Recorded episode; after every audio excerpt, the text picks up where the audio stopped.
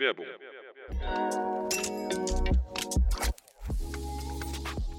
Hallo zurück beim Podcast Innovator Sessions vom Magazin Red Bulletin Innovator. Unser Supporter in dieser Folge ist Blinkist. Blinkist, geschrieben B-L-I-N-K-I-S-T, ist eine App, die quasi das Lesen schneller macht.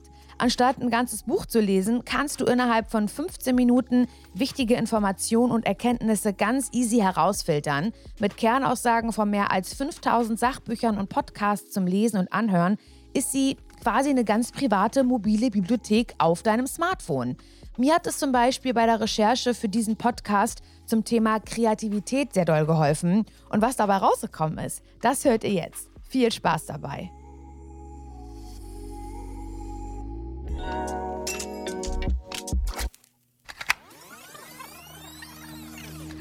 So, ich habe einen kleinen, ich habe einen kleinen Wutausbruch bekommen während dieser äh, Situation hier mit dem Plotten.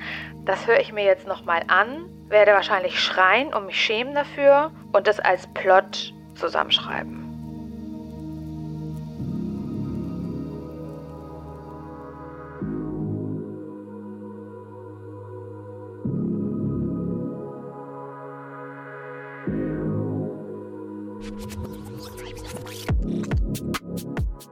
Es ist soweit. Ich schreibe ein Buch. Wow, also ein Kapitel, ganz ruhig.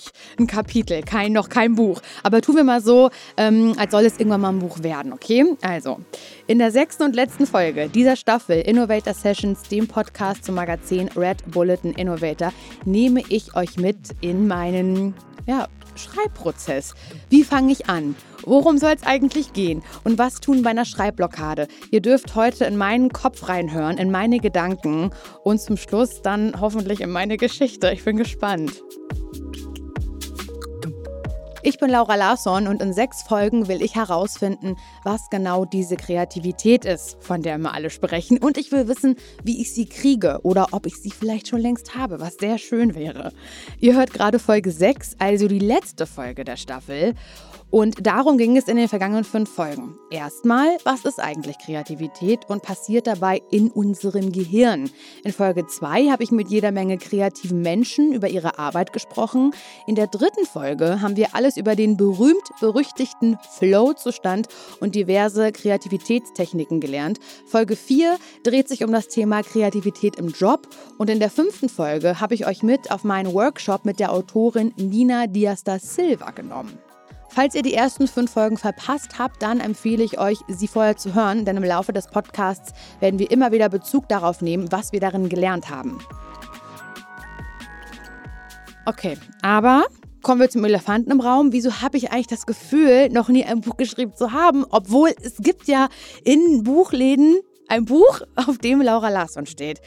Mhm. Also, das ist ein Podcastbuch, muss ich dazu sagen. Dieses Buch ist gemeinsam mit dem Podcast Herrengedeck entstanden. Und eigentlich ist es ein, ein Buch wie der Podcast. Also alle Geschichten, die wir bei Herrengedeck erzählt haben, kleine witzige Anekdoten oder Gedanken, sowas findet eben auch in diesem Buch statt. Aber es gibt keine krasse Story, kein, kein Plot, keine Charaktere, keine Menschen, mm, keine Beschreibung von irgendwelchen Umgebungen, Orten, äh, Gerüchen, Farben und so weiter. Und deswegen habe ich nicht das Gefühl, dass es so ein richtiges Buchbuch ist. Es ist ein Büchlein, aber kein Buchbuch. Aber kommen wir vom Büchlein zu diesem Buch, also nein, anders, kommen wir zu diesem Kapitel, so rum vielleicht, das ich extra für diesen Podcast hier geschrieben habe. Und ich sag mal so, es war nicht einfach, aber hört selbst.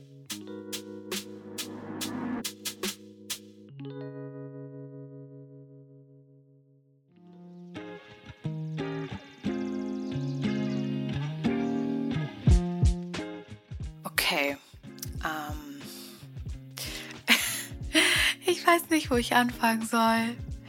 Ich sitze hier am Schreibtisch. Nur, dass ihr das mein Setting wisst und euch vorstellen könnt, wo ich gerade bin und wie das gerade ist. Ich sitze am Schreibtisch bei mir zu Hause. Ich habe meinen Laptop offen. Ich habe ein leeres Dokument offen. Ich sehe den blinkenden Cursor. Ich habe mir noch ein Notizbuch und ein Kuli hier hingelegt, weil ich mich daran zurückerinnere, dass Nina, die Autorin, zu mir gesagt hat, wenn sie plottet, dass sie dass es ihr manchmal leichter fällt, das irgendwie mit der Hand erstmal aufzuschreiben. Aber irgendwie fühle ich das gerade nicht. Ich, ich fühle gerade das irgendwie. Hi, Sascha hier, als Stimme aus dem Off. Laura hat mich gebeten, mir den Prozess anzuhören und dann von der Seite zu kommentieren, was ich gerne mache. Und das erste, wo ich einhake, ist hier, weil mir das ganz genauso geht. Und ich das ganz oft mache, weil das Analoge einfach unmittelbarer ist. Also einen Stift in die Hand zu nehmen oder sich irgendetwas auszudrucken und dann mit dem Stift darauf rumzukrakeln, ist irgendwie direkter. Ich muss mir nicht überlegen, wie formatiere ich irgendetwas, wie sieht das am Ende auf dem Computer aus, sondern ich kann direkt loslegen. Wenn es Sachen sind, die ich öfter mache, Texte tippen oder was in die Richtung, dann mache ich es typischerweise doch am Computer, weil es mich unglaublich nervt, das alles nochmal abzutippen. Wenn man es per Hand geschrieben hat, wenn es noch sehr raff ist, habe ich aber gemerkt, wenn ich es nochmal abtippe, dann ist das so der erste Editierprozess. Ich verbessere das dann schon, wenn ich es abtippe und habe damit im Computer dann eine Version, die mir schon besser gefällt als das erste, was ich aufgeschrieben habe. Ich, fühle gerade das irgendwie. Also, ich weiß überhaupt nicht, was ich schreiben soll. Nur mal Newsflash. Ich weiß es nicht. Ähm, aber irgendwie habe ich das Gefühl, wenn, dann muss ich jetzt einfach irgendwas in diese Tastatur reintippen. Und ich glaube, das Schlauste wäre, wenn ich erstmal überhaupt wüsste, worüber ich schreiben will. Weil die Challenge ist ja, dass ich vielleicht schon mal das erste Kapitel schreibe oder den Ansatz eines ersten Kapitels und mir quasi überlege, was für einen Roman ich schreiben würde. Und ich finde diese Vorstellung total romantisch in der Theorie, dass man irgendwie eine fiktive Geschichte schreibt. Aber jetzt, wo ich hier sitze und mir tatsächlich überlegen soll, worüber ich schreiben will. Es ist so, als ist es komplett. Bedingungen, unter denen man etwas erzeugt, sind wie Leitplanken für unsere Kreativität. Wenn wir versuchen, ein konkretes Problem zu lösen, dann können wir darauf rumknabbern. Aber wenn wir absolut tun können, was wir wollen, dann haben wir nichts, womit unsere Kreativität arbeiten kann. Wirklich kreative Werke entstehen deswegen auch ganz oft aus so einer künstlichen Verknappung. Also, was für einen Roman würdest du schreiben, wenn der nur in einem Raum stattfinden darf? Oder was für einen Roman würdest du schreiben, wenn in dem nur zwei Stunden vergehen dürfen? Oder welchen Roman würdest du schreiben, wenn da nur drei Figuren auftauchen dürfen? Geht am Ende jetzt weniger darum, dass man sich da 100% an die Regeln hält, als dass einem diese Leitplanke selbst zum Nachdenken anregt mir ist es von mir selbst unangenehm auszusprechen, was meine ganz grobe Idee wäre.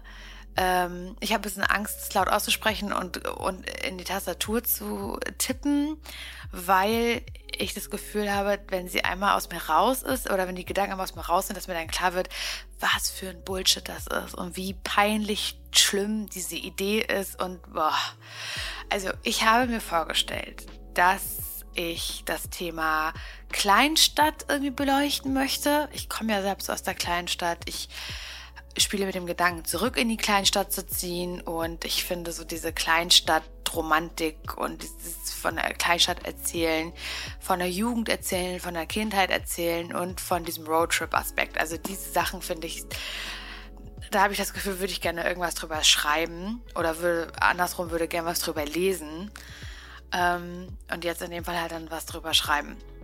Und habe ich so überlegt, okay, oder ich überlege jetzt gerade zum ersten Mal richtig laut. Ich habe so die Tage schon in meinem Kopf, während der, während der Interviews in meinem Kopf drüber nachgedacht, wie kann man so diese groben Punkte vereinen zu einer Geschichte.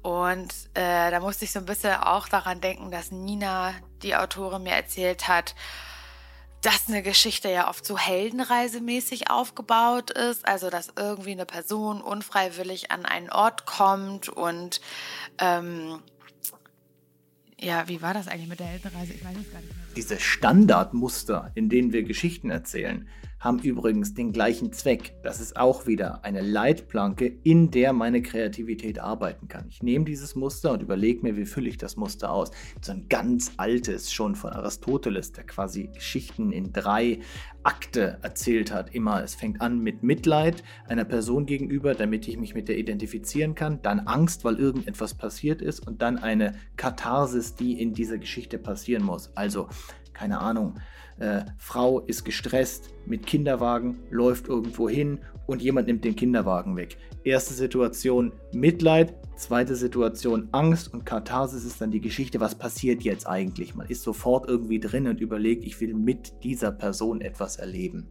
Und ich will sofort wissen, kriegt die ihr Kind zurück? Wie könnte also eine Person heißen, die Anfang 30 ist? Äh, ich zum Beispiel, ich heiße Laura. Also sie heißt einfach jetzt Pia. Sie war einfach von einem Tag auf den nächsten weg. So, eine Person, es muss aber eine Person geben, die das weiß. Es ist so ihr Kontakt, ihr, ihr Kontakt, der einzige, den sie noch in ihrer Heimatstadt hat. Und da würde ich sagen, ist es irgendwie eine sehr gute Freundin oder eine beste Freundin oder die einzige Person in Pias Leben, mh, mm, zu der sie auch noch Kontakt hatte, als sie ihre Heimatstadt verlassen hat. Äh, die würde ich nennen, die würde ich nennen Emily. Amelie? Amelie. Die würde ich Amelie nennen. Okay, ja, vielleicht ist die einzige Bezugsperson in Pias Leben, die sie immer hatte, vielleicht ist Amelie gestorben, sehr früh, an einer schlimmen Krankheit, die wir noch nicht ausdefiniert haben. Und ähm, Pia kommt zurück in die Heimatstadt, weil ihre beste Freundin beerdigt wird. Das, das könnte ich mir vorstellen, auch wenn es irgendwie sehr dramatisch ist und jetzt sich schon traurig anfühlt für mich, dass das so der... Ähm, ich muss mir das nebenbei mal ein bisschen aufschreiben, während ich hier quatsche. Mm, alright. Auf jeden Fall muss Pia sich da krass unwohl fühlen und sich denken, das mache ich jetzt hier nur für Amelie. Ich möchte eigentlich diese Stadt umgehend verlassen, weil alleine hier durchzufahren irgendwie tut weh. Ich weiß aber auch noch nicht, warum ihr das weh tut. Ich weiß noch nicht, was ihr Problem mit dieser Stadt sein soll. Für einen kreativen Prozess ist das natürlich super. Jetzt haben wir ein Problem und jetzt kann unser Hirn das inkubieren, überlegen, drauf rumknabbern, sich Gedanken machen, warum hat die ein Problem mit dieser Stadt? Das ist konkret, das ist ein Problem, das können wir uns überlegen. Da haben wir ganz klare Leitplanken, mit denen man arbeiten kann. Ähm, okay. Und dann hat sie ihrer Freundin einen Brief zurückgelassen oder einen Umschlag, vielleicht so einen dicken Umschlag. Und ähm, Pia darf diesen Brief oder diesen großen Umschlag von Amelie erst nach der Beerdigung öffnen, noch in der Heimatstadt. Das habe ich mir aufgeschrieben. So. Ähm, und dann könnte sozusagen das nach der Beerdigung das nächste Kapitel schon sein, dass Pia im Auto sitzt und den Umschlag öffnet. Dann haben wir schon mal so diese Autosituation. Öffnet den Umschlag. I don't know, was da dran ist. Vielleicht, also ich würde jetzt, ich würde jetzt denken, okay, ich habe einen Gedanken. Ich weiß nicht, wie bescheuert das ist oh Gott, dass in dem ersten Umschlag äh, ein Brief drin ist und in diesem Brief, ich muss parallel damit schreiben, in diesem Brief äh, schreibt Amelie halt, ähm, dass sie sie darum bittet, die Stadt noch nicht zu verlassen, sondern dass sie erst alle Orte äh, befahren oder sich alle Orte angucken muss, die in den Briefen drin stehen. So, das. In der Fachsprache nennt man so ein Objekt einen MacGuffin, also ein Objekt, was nur dafür da ist, die Handlung voranzutreiben. Und ganz gerne wird bei diesen MacGuffins sehr lange überhaupt nicht beantwortet, was zum Beispiel drin ist, also in Pulp Fiction, der Koffer beispielsweise. Und die ganze Zeit hat so ein Zuschauer ein Rätsel, was ist denn das jetzt eigentlich? Und das treibt die Handlung, weil diese Frage durch die Handlung gezogen wird. Ich würde mich wahrscheinlich jetzt erstmal von dieser Handlung trennen und ein bisschen mehr an den Leitplanken arbeiten. Zwei Protagonistinnen, aber wir wissen ja noch überhaupt nicht, wer das ist.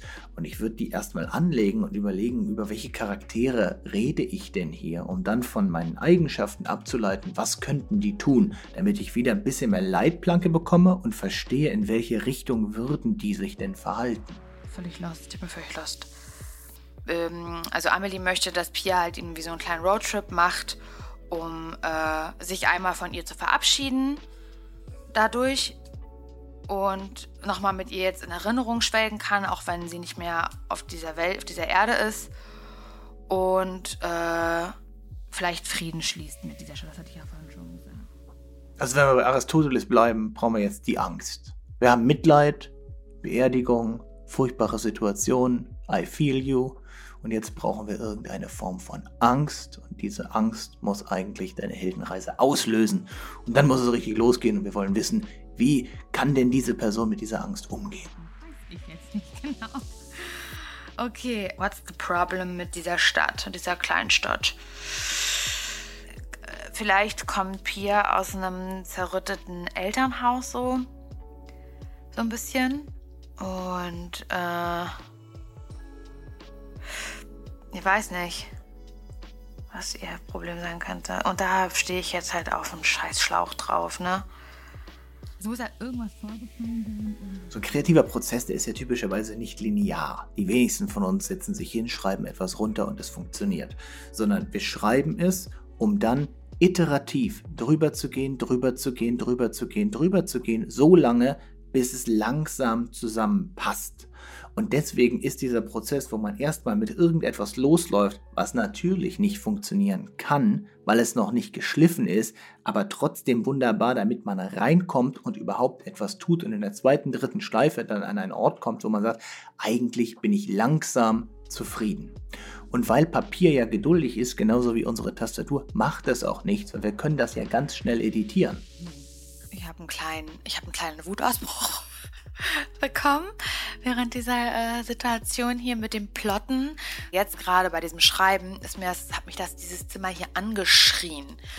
Und dann habe ich gedacht, ich glaube, es ist nicht möglich für mich gerade zu schreiben. Deswegen habe ich meinen Laptop eingepackt und äh, bin in ein Café gegangen.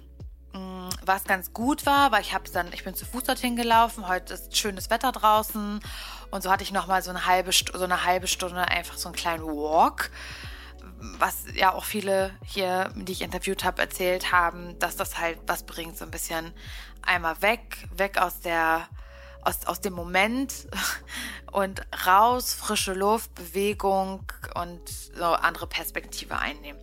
Und dann habe ich äh, tatsächlich mir Musik angemacht, weil es waren Nebengeräusche. Ich habe die blöde Siebträgermaschine gehört, immer zu in dem Café. Ich habe natürlich ein paar Leute gehört, die sich unterhalten haben. So, da war ja Bewegung in diesem Laden. Und das hat mich dann irgendwie auch schon wieder aufgeregt.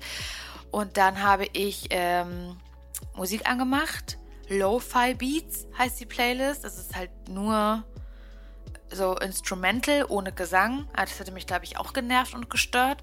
Und das hat ganz gut geklappt und ich würde jetzt sagen, dass ich schon, ähm, ja, dass ich einen Plot geschrieben habe. Den möchte ich jetzt hier nicht komplett vorlesen, ähm, weil ich ja jetzt auch noch nicht 100% hier verrate, worum es, also wie diese Geschichte ausgeht und so weiter und so fort. Aber ich habe auf jeden Fall für alles so eine Antwort gefunden, warum kommt Pia zurück? Warum ist sie da? Wie war das auf der Beerdigung? Und welche Stationen ihrer Kindheit und Jugend fängt sie an? Ich glaube, ich habe da schon äh, ganz gut hm, mir was zurechtgeplottet. Es hat sich ein bisschen besser angefühlt, als auf der Seite, auf dem Word-Dokument dann schon was stand und es nicht mehr so leer war. Und da einfach den Geschmack. Ein Gerüst, eine Leitplanke, mit der unsere Kreativität arbeiten kann. Also es ist kein weißes Feld mehr, kein Tabula rasa, sondern da ist irgendwas und dieser Text, der schon da ist, der wirft Probleme auf und diese Probleme kann ich beantworten, daran kann ich dann arbeiten. Die Hürde zum Reintippen war irgendwie nicht mehr so groß. Das hat sich eigentlich ganz gut angefühlt und ich bin ein kleines bisschen positiver als am Anfang, weil ich das Gefühl habe, egal ob die Idee schlecht oder gut ist, es gibt jetzt eine Idee für einen Inhalt und ähm, es gibt einen Plot. Pia soll so eine Person sein, die aussieht wie Emma Stone. Nina hat gesagt, so macht sie das auch, dass sie so Leute googelt und eine komplette Vorstellung davon hat und irgendwie hat das für mich so gepasst in diese Rolle. Ich habe das irgendwie gesehen vor meinem inneren Auge. Genau, Pias Mutter wurde Alkoholikerin, das habe ich dann auch noch mit aufgegriffen. Der neue Partner heißt Jörg. Das ist so ein typischer Name, oder? Wie so Väter heißen. So Jörg oder Jens oder Uwe, Kai-Uwe. Ich finde, das sind so Namen von Männern so ab 55. Und ich würde tatsächlich, glaube ich, gerne schon mal anfangen, äh, das, das erste Kapitel zu schreiben. Wenn man den Charakter jetzt vorher nicht genauer spezifiziert, dann ergibt sich das im Prozess hoffentlich irgendwie emergent dass sich Charaktereigenschaften aus dem herausbilden, wie sich die Person verhält. Man muss dann etwas mehr darauf achten, dass das halt in sich kohärent ist, die sich konsequent verhält und das tatsächlich ein gemeinsames Bild ergibt und man als Lesender nicht das Gefühl hat, das ist ja willkürlich gewürfelt, was die in bestimmten Situationen tut. So, kleiner Zwischenstand aus meinem, ah, ich würde sagen, Schreibcamp. Ich habe also ich habe jetzt, ich bin noch nicht fertig. Okay, anders. Ich bin noch, ich weiß gerade nicht, wie ich anfangen soll. Ich bin aber auch ein bisschen fertig mit der Welt, weil es sehr anstrengend auch ist zu schreiben, finde ich. Meine Ideen, die ich hatte mit Pia und Amelie und Jonas und den Briefen und all dem. Naja, egal. Ich mache jetzt einfach weiter. Oh, und äh, genau, habe halt wie gesagt dann das ganze Büro aufgeräumt, damit da nichts ist, was mir auf den Geist geht und mich dann einfach rangesetzt und ich kann euch sagen, ich habe die erste Seite geschrieben, habe es dann nochmal gelesen. Sag mal, wie das heißt, alles komplett gelöscht. Jetzt horrormäßig. Das ist tatsächlich ganz oft so, dass es sich das gar nicht lohnt, so zu micromanagen, zu, im ganz Kleinen zu editieren, sondern dass es oft schneller geht, wenn man eine ganze Passage nochmal macht, weil man dann in einem Fluss das in einer anderen Art und Weise erzählen kann. Wenn wir irgendwie Artikel schreiben oder Buchkapitel, dann habe ich das auch öfter, dass wir sagen, dieses ganze Ding, das ist noch unrund. Lass uns das mal rausnehmen und einfach nochmal runterschreiben, wie wir es mit unserem jetzigen Wissen sagen würden und nicht versuchen, das immer im Kleinen zu reparieren und zu reparieren und zu reparieren. Und ich glaube, also was so ein bisschen mich nervt, ist, dass ich nicht so genau weiß, in was von der Zeitform ich schreiben soll. Ich finde, ich merke halt, dass ich so ähm, dass es so unstet ist und das ist halt, das ist Kacke. Und das fällt mir tatsächlich, ehrlich gesagt, ziemlich schwer. Mm, was so das Beschreiben angeht, das finde ich irgendwie ganz cool, so zu beschreiben, wie sieht jetzt die Kapelle aus oder wie, wie war da das Wetter oder so. Oder auch so ein Gefühl zu beschreiben. Da habe ich jetzt, da habe ich das Gefühl, dass das nicht total kacke ist, was ich da mache.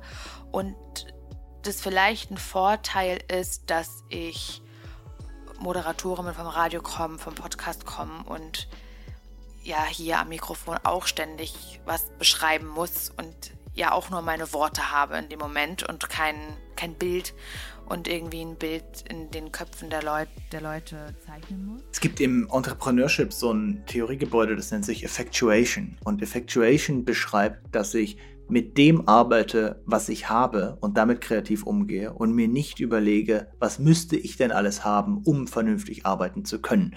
Und das ist hier halt ähnlich, zu überlegen, was sind denn meine Fähigkeiten, womit ich loslegen kann, anstatt zu überlegen, was macht denn einen großen Roman aus? Und um Gottes Willen, da würde ich ja niemals hinkommen.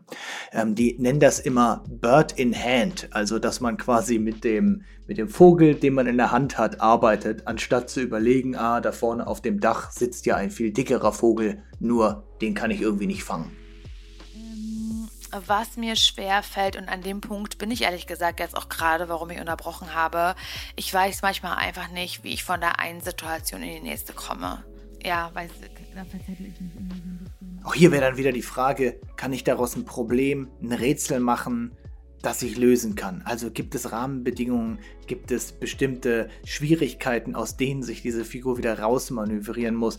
Es gibt so ein ganz altes Michael Ende-Interview, wo er erzählt, wie er Jim Knopf und Lukas die Lokomotivführer äh, geschrieben hat und dass er teilweise viele Wochen gebraucht hat, um zu verstehen, wie kann er sich aus einer Szene wieder rausmanövrieren, in die er sich reingeschrieben hat. Und dass er das richtig als Puzzle mitgenommen hat, womit er sein Umfeld genervt hat, um zu fragen, habt ihr eine Idee, wie man darauf kommen kann? Und er sagt, wenn man sich lang genug mit dem Problem auseinandersetzt, irgendwann kommt eine Antwort darauf aus einer Ecke, wo man vorher noch überhaupt nicht dran gedacht hat. noch weitergemacht.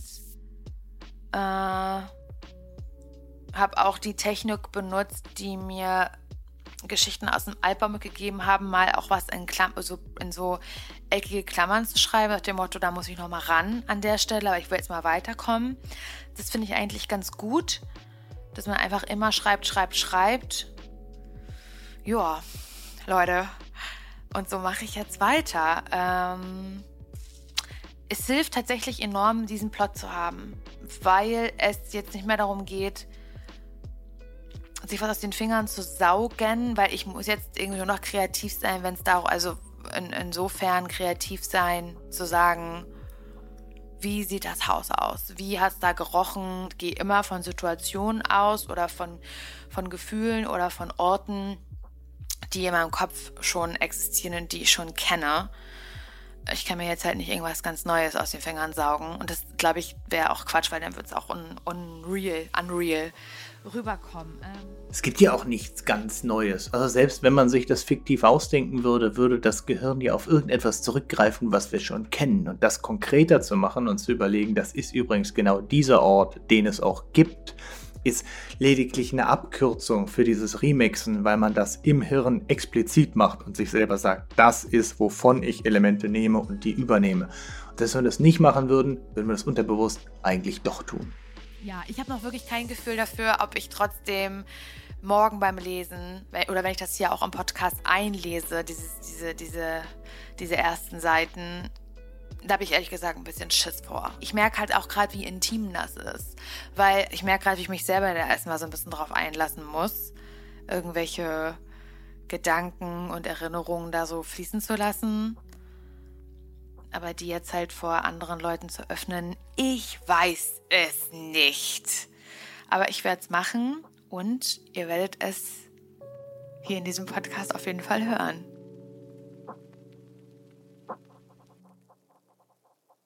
Ja, und ich bin gespannt, wie ihr es findet, weil ich selbst, ich kann es überhaupt nicht einschätzen. Ich habe es auch noch niemandem vorgelesen, keiner Freundin, nicht meinem Mann, keiner Kollegin, keinem Kollegen, niemandem. Ich habe ich weiß gar nicht, was ich da eigentlich geschrieben habe. Sag ich euch mal so, wie es ist.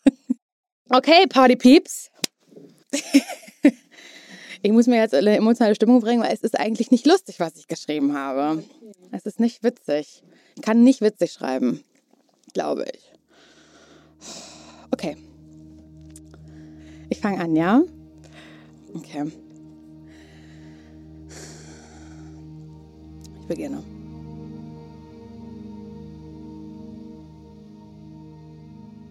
Ich konnte nicht weinen, aber dafür lief mir der Schweiß den Rücken runter. Ich musste nämlich über den heißen Parkplatz rennen. Da, wo die Sonne ballerte und sich die 31 Grad wie 50 anfühlten. Da, wo die Hitze flirrte und es süßlich nach zu heißem Sommer roch. Da rannte ich. Ich rannte, um nicht als Letzte in der Kapelle anzukommen. Dann würden nämlich alle nach hinten gucken und ich könnte mich nicht unbemerkt in die letzte Reihe verkriechen. Und unbemerkt wollte ich sein, ich wollte nicht weinen, ich wollte nicht schwitzen, ich wollte einfach nur sein und die Zeit an diesem Ort ganz schnell hinter mich bringen und dann wieder verschwinden, als wäre ich nie hier gewesen. In der Kapelle war es kühler und am liebsten hätte ich mich auf die glatten Holzbänke gelegt und geschlafen. Kopf auf die Bibel, Augen zu und erst wieder aufwachen, wenn das hier alles vorbei war. Aber die Bänke waren alle voll, in jeder Reihe traurige Menschen, deren Tränen sich mit Schweiß mischten. Die ganze Scheißkapelle war ein großer See aus Rotze und Salzwasser. Und Amelie kriegte nichts davon mit. Was besser so war, denn sie hasste Körperflüssigkeiten. Das Schlimmste ist kalter Speichel, hat sie immer gesagt. Der riecht wie eine Zahnspange, die man zum Essen ein altes Taschentuch gewickelt hat. Musste sie zum Glück nicht mehr riechen, sowas. Nie mehr. Denn Amelie war nicht mehr da. Und darum waren wir alle hier, um auf Knopfdruck traurig zu sein und Abschied zu nehmen. Aber bei mir kam nichts. Keine Tränen, kein Kloß im Hals, nicht mal eine kleine Gänsehaut. Alles in mir war taub, als hätte jemand meinen Gefühlen eine Vollnarkose gegeben.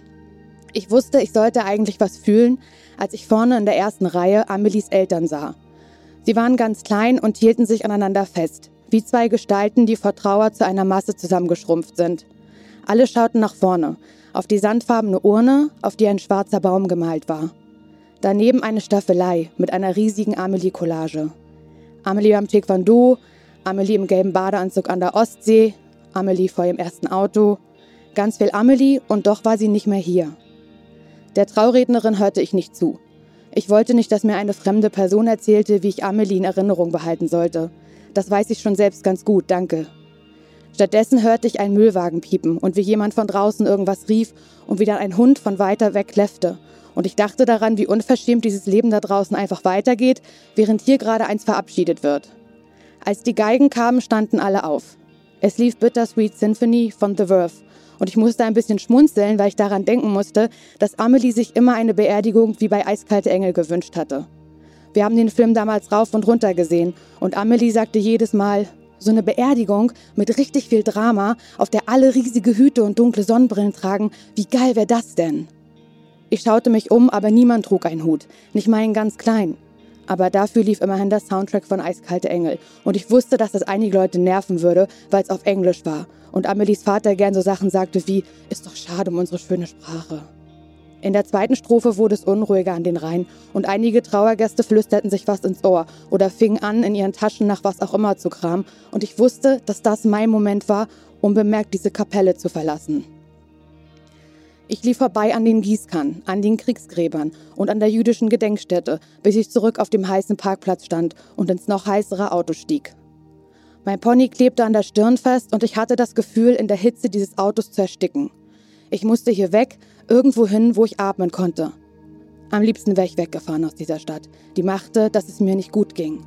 Raus aus der Enge und der scheinheiligen Geborgenheit, vorbei am Ortsausgangsschild und immer entlang an gelben Feldern und grünen Wäldern, bis alles nur noch heißer Beton wurde, der genauso stumpf war, wie ich mich fühlte. Aber ich schaffte es nur bis auf die andere Seite des Friedhofs, dort wo es schattiger war und Omis ihre Fahrräder parkten und kleine Schaufeln unterm Wasserhahn sauber machten. Ich schaute mich im Spiegel an und sah ein rotes, verschwitztes Gesicht. Mein Make-up setzte sich fies in den Poren und Falten ab und ich versuchte zu heulen. Immer und immer wieder. Ich strengte mich an und verzog das Gesicht zu absurden Fratzen, aber keine Scheißträne verließ meine Augen. Ich wollte so gerne angemessen traurig sein, aber alles, woran ich denken konnte, war der gelbe Schuhkarton, der neben mir auf dem Beifahrersitz lag. Auf dem Deckel stand in pinker Schrift Graceland und daneben ein neongelbes Post-it mit den Worten für Pia. Erst öffnen, wenn ich nicht mehr bin. Ich wusste, dass damit gemeint war, dass ich erst in den Karton schauen darf, wenn Amelie in der Urne war. Und ihr war klar, dass sie sterben würde. Und mir auch. Der Tumor hatte gestreut und Amelies ganzer Bauch war voll mit der Scheiße. Ich bin voll mit Scheiße, Pia. Und noch eine Chemo schaffe ich nicht. So hatte sie es mir vor vier Monaten am Telefon erzählt. Und danach telefonierten wir jeden Tag. Manchmal so lange, bis Amelie dabei einschlief und ich erst auflegte, wenn ich sie gleichmäßig atmen hörte. Die Nachricht auf der Mailbox musste ich gar nicht hören. Ich wusste sofort, dass sie tot war. Das Krankenhaus würde mich anrufen, wenn Amelie stirbt, so hatten wir es abgesprochen. Drei Tage später kam dann der gelbe Karton an, der neben ihrem Auto lag. Obendrauf eine hellblaue Karte. Wir nehmen Abschied stand da drauf und daneben die Zeichnung einer Pusteblume. Es war die Einladung zur Beerdigung. Bunte Kleidung erwünscht, stand ganz unten in verschnörkelter Schrift. Ich weinte auch da nicht. Ich wusste sowieso nicht, wann ich überhaupt das letzte Mal geweint hatte. Ich wusste nur, dass ich am liebsten nicht gekommen wäre. Die Einladungskarte einfach ins Altpapier und nicht mehr dran denken. In sowas war ich besonders gut. Aber das konnte ich diesmal nicht bringen. Ich hatte Amelie in den letzten zwölf Jahren nie besucht. Nicht während ihrer Chemo, nicht während der komplizierten OP und auch zum Schluss nicht. Zur Trauerfeier zu kommen war das Mindeste, was ich tun musste, aber es fühlte sich scheiße an. Ich wollte nichts Vertrautes spüren oder irgendwelche Erinnerungen fühlen. Ich hatte zwölf Jahre gebraucht, um alles zu vergessen. Ich wollte nicht, dass diese Stadt wieder alle meine gut verdrängten Wunden aufriss. Amelie war die Einzige, die wusste, wohin ich abgehauen bin. Sie hatte mich nie verraten. Nicht als bei der Abi-Prüfung gefragt wurde, wo ich war und auch nicht als Jonas mich zurückholen wollte. Mein Verschwinden war eh nur kurz interessant. Alle waren bei sich und gingen ins Ausland oder studierten in der großen Stadt. Auch Jonas Leben ging schnell weiter, mit dem Rucksack durch Australien. So war der Plan und so wurde es auch durchgezogen. Amelie sagte, dass von meiner Mutter keine Fragen kamen. Sie hätte sie einmal bei der Post gesehen, aber da hätte meine Mutter einfach nur weggeschaut. Was anderes hatte ich auch nicht erwartet. Um meinem Verdrängungsmechanismus tat's gut, nicht vermisst zu werden. Ich wollte von Amelie irgendwann keine Updates mehr von zu Hause. Ich wollte nicht wissen, wer jetzt Bürgermeister war, dass endlich eine Schwimmhalle gebaut wurde, aber sie niemand nutzte, dass sie wieder zugemacht werden musste und jetzt leer stand, genau wie die alte Disco. Ich wollte von dieser Stadt wirklich genau gar nichts mehr wissen. Und doch saß ich nun hier, mit dem Karton meiner toten Freundin auf dem Schoß. Ich öffnete den Deckel und fand zwei Briefumschläge. Einen kleinen und einen großen. Ich riss den kleinen Brief auf und begann zu lesen. Liebe Pia, ich weiß, du willst hier nicht sein, aber du musst mir jetzt einen Gefallen tun. Bitte verabschiede dich von mir und mach mit mir einen letzten Roadtrip.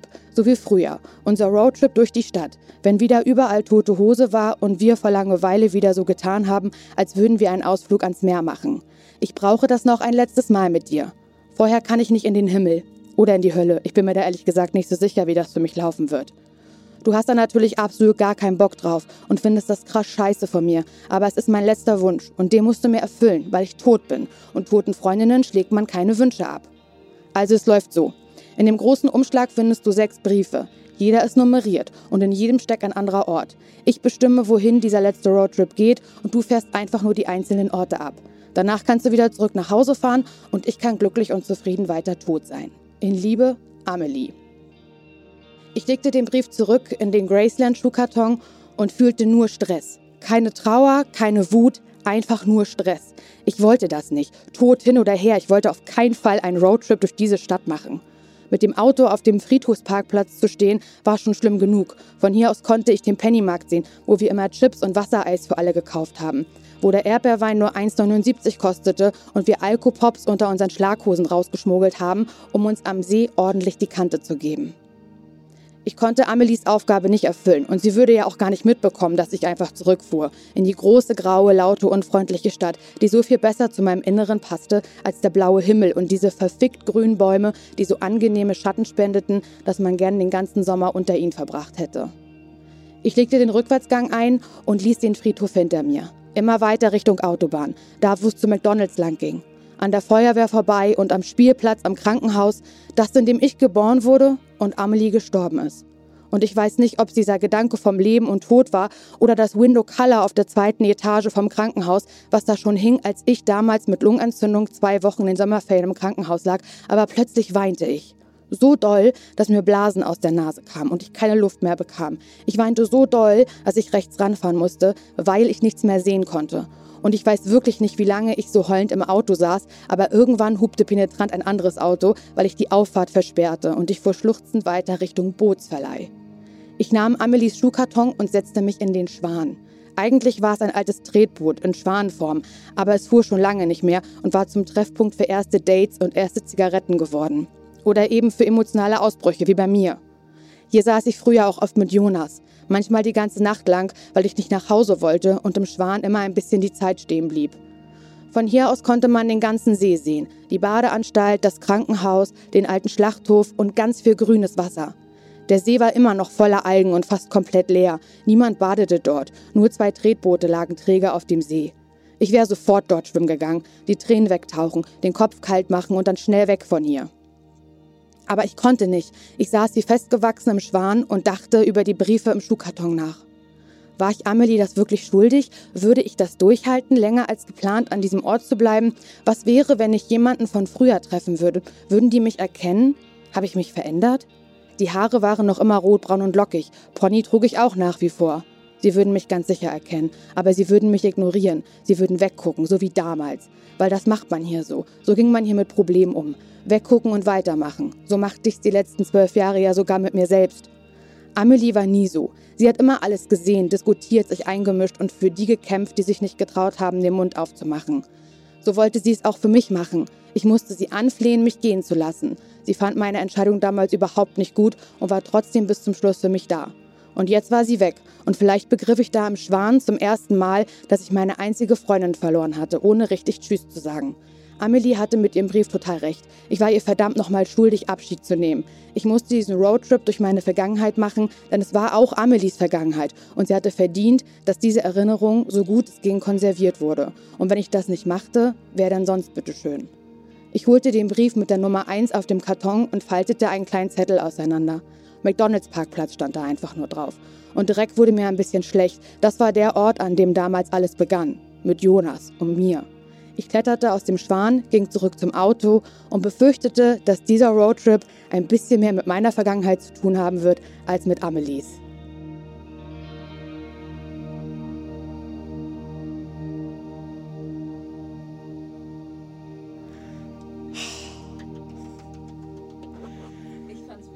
Oh Gott. Oh, ich fand's richtig schlimm. So, Sascha wieder hier. Auf der einen Seite hast du das in dem Prozess wirklich hinbekommen, da zu landen, wo du landen wolltest. Und man merkt, dass es dir noch etwas unangenehm ist, das vorzulesen. Und es liegt halt daran, dass dir daran was liegt. Und ich finde, man merkt das dem Text auch an. Der ist nicht entrückt und abstrakt, sondern da schimmerst du als Person durch. Und deswegen ist dir das noch ein bisschen unangenehm, weil du halt in dieser Rolle normalerweise nicht bist. Jetzt stehen wir ganz am Ende von Lauras Weg, also diesem Podcast. Und der hat sie ja durch die unterschiedlichsten Aspekte unserer Kreativität geführt. Und dieser Weg selbst ist tatsächlich einer der großen Hebel, den wir haben für unsere Kreativität. Also uns wirklich auf die Reise zu machen, um zu verstehen, wie Kreativität eigentlich funktioniert. Was wirklich auffällig war, immer wenn sie mit Kreativen gesprochen hat, dann war deren Herangehensweise an ihr kreatives Schaffen anders, eigen. Die haben sich alle ihre eigenen Prozesse gebaut, mit denen sie gut arbeiten können. Und das ist, denke ich, wichtig, dass wir das mitnehmen. Auch wenn es ohne Ende Kreativitätsmethoden gibt, geht es bei unserer Kreativität nicht darum, das zu tun, was für andere funktioniert, sondern darum herauszufinden, was für uns funktioniert. Und auf dem Weg dahin, da dürfen wir uns natürlich gerne und großzügig bei anderen bedienen. Das nennen wir dann Inspiration. Aber ganz egal, wie wir kreative Methoden und Techniken für uns selbst anpassen, das Ganze funktioniert nur dann, wenn zwei Dinge zusammenkommen. Und das, denke ich, hat Lauras Reise, Lauras Weg durch die Kreativität auch gezeigt. Das ist zum einen ein Verständnis von dem, was wir können und sind, und auf der anderen Seite eine gewisse Motivation, sich reinzuhängen. Wenn wir das jetzt mal auf Lauras Weg übersetzen, dann hat sie beim Schreiben irgendwann verstanden, dass sie aus ihrer Radioerfahrung bestimmtes Vorwissen mitbringt. Nämlich Dinge und Orte zu beschreiben, die man im Radio halt nicht zeigen kann. Und dieses Vorwissen, diese Erfahrung hat sie für ihren Text genutzt. Ja, und ihre Motivation kam am Ende wohl vor allem daher, dass sie halt schon wochenlang vorher öffentlich angekündigt hat, einen Text zu schreiben manchmal, wenn man schon weiß, dass man dazu neigt, bestimmte Dinge zu verschleppen, kann das helfen, etwas vorher anzukündigen. Dann steigt der Druck ein wenig und das kann unserer Motivation ab und zu auf die Sprünge helfen. Am Ende vielleicht noch ein paar Worte zum Thema Selbstwirksamkeit. Also dieser Idee, dass wir eine innere Überzeugung brauchen, etwas tun zu können, um es dann auch zu tun. Selbstwirksamkeit wächst mit Erfolg. Und man merkt das richtig bei Laura, wenn sie ihren Text vorliest. Das ist nicht die gleiche Selbstwirksamkeit wie in ihrer Moderation, zögerlicher, verletzlicher irgendwie, weil sie halt noch nicht weiß, ob sie das überhaupt kann oder ob sie sich am Ende furchtbar blamiert. Ich stelle mir Selbstwirksamkeit immer als Wasserglas vor, das durch unsere positiven Erfahrungen und Feedback langsam aber stetig gefüllt wird. Deswegen lohnt es sich, wenn wir uns aufmachen, neue kreative Domänen zu bespielen, da klein anzufangen, sich die Zeit zu nehmen, unser Selbstwirksamkeitsglas nach und nach zu füllen.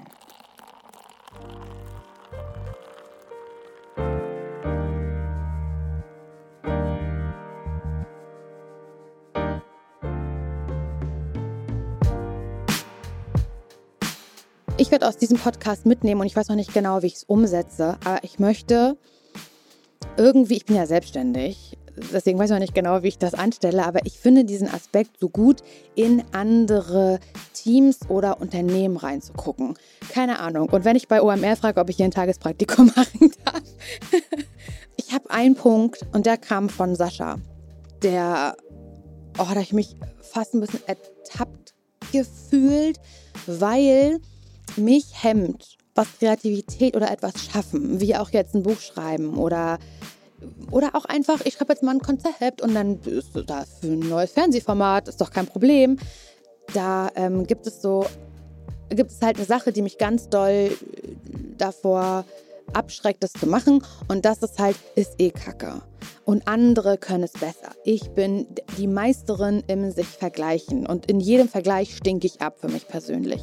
Und Sascha hat eben gesagt, man sieht ja nie den Produkt. Man denkt immer, die anderen sind kreativer, weil man nur das Endergebnis sieht. Aber nie den Weg dahin. Und da habe ich so gedacht, ja, das stimmt. Ich sehe ja gar nicht, was für eine, weiß ich nicht, was für eine lange Reise, die irgendwie auch voller Krisen gegangen sind, um dieses eine Buch zu schreiben oder so. Und ähm, ja, also die Kombination aus das Vergleichen bringt nichts, weil du den Weg nicht kennst und einfach machen Einfach loslegen, egal wie, wie ekelhaft sich das anfühlt. Einfach machen. Nimm deinen blöden Laptop und schreib einfach drauf los. Das kombiniert miteinander. Diese beiden Fakten, das ist das Größte, was ich aus diesem Podcast mitnehme. Ja, vielen Dank, dass ihr dabei wart und vor allen Dingen auch vielen Dank, dass ihr euch meine grandiose Geschichte angehört habt. Wenn ihr dann noch überhaupt gerade dran geblieben seid, herzlichen Glückwunsch. Ich freue mich natürlich, wenn ihr uns Feedback auf Instagram oder LinkedIn und eine Bewertung auf Spotify und Apple Podcasts da lasst. Das war die sechste und letzte Folge dieser Staffel Innovator Sessions vom Magazin Red Bulletin Innovator. Und jetzt seid ihr mal schön dran. Ja, jetzt könnt ihr mal schön kreativ sein. Verlinkt uns gerne, wenn ihr eine der Methoden aus diesem Podcast ausprobiert oder vielleicht sogar selbst endlich euer erstes Buch schreibt. Liebe Grüße, eure Laura Larsson, Podcasterin, Hostin, Radiomoderatorin und jetzt auch fast Autorin.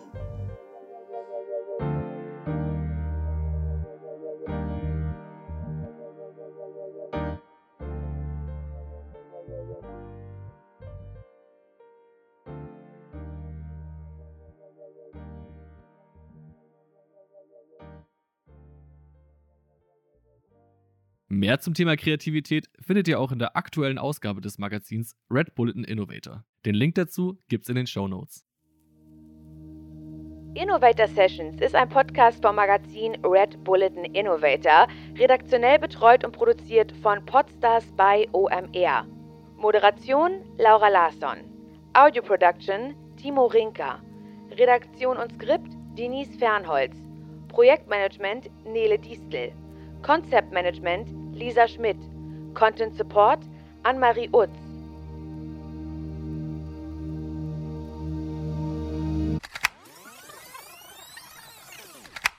Okay. Ähm. ich weiß nicht, wo ich anfangen soll.